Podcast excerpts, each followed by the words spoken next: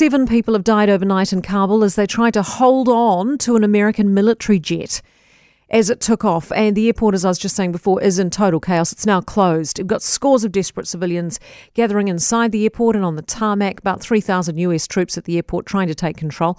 Uh, US President Biden, he'll deliver a press conference at 7.45 our time this morning. Well, with us now out of the Middle East is Al Jazeera presenter Kamal Santamaria. Thank you very much for being with us. Can you tell us what's the latest on the crowds at the airport? Because US officials are calling it tenuous. Oh, yeah, that's a good word. My goodness. Well, it, the, the situation keeps changing because there are times where the US will say, right, everything's shut down. Uh, there's definitely no commercial flights. And then they say, we're suspending our flight operations. Then they say it'll happen again. We're starting up again, but it could stop at any time. There is absolutely no playbook for what's happening at the moment. Um, and as you say, the, the, the, thousands of people, I think I heard you say millions even before. I, I'm not so sure about that, but there's been some extraordinary numbers of people there because they are desperate. They are utterly, utterly desperate to get out of Afghanistan uh, to the point of clinging on to uh, a C 17 transport plane. I'm sure you've seen those pictures, and they are just, you know, that for me is the Saigon moment. You know, the Saigon helicopter picture. This is that defining moment, that defining image I feel. Watching people running beside an American transport plane. Yeah, it's absolutely heartbreaking, isn't it, to see? How possible is it for countries to do their own evacuations at the moment, then, given the state of the airport? Because our concern here is we haven't even left New Zealand yet.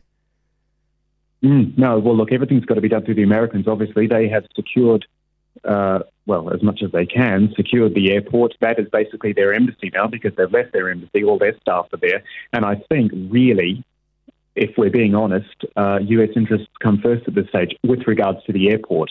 Uh, even they're saying that they're giving priority to getting their people out before getting any Afghans out. So I, I would think that other countries will be even further down the list. Gosh, Biden speaking in two and a half hours. What should we expect to hear from him? Oh my goodness! Um, first of all, I'd like to hear from him why he's taken so long. Kabul full, fell over 24 hours ago, and the U.S. president hadn't said anything, and wasn't going to say anything for a couple more days. I think his hand's been forced on this one. Um, he needs to explain what on earth has gone on and the fact that, you know, a month ago he was saying, no, there will be no helicopters on the roofs of, of embassies. Uh, and and and it just won't be a, a like Saigon. It's been exactly like it's been worse than that, quite frankly. So he's got a, a, a big explaining to do.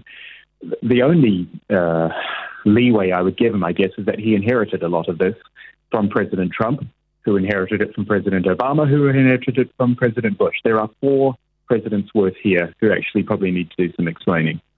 It's a very good point and so true. Kamal, thank you very much for being with us this morning. Kamal Santamaria, uh, Al, Jazeera, uh, Al Jazeera presenter uh, based in the Middle East.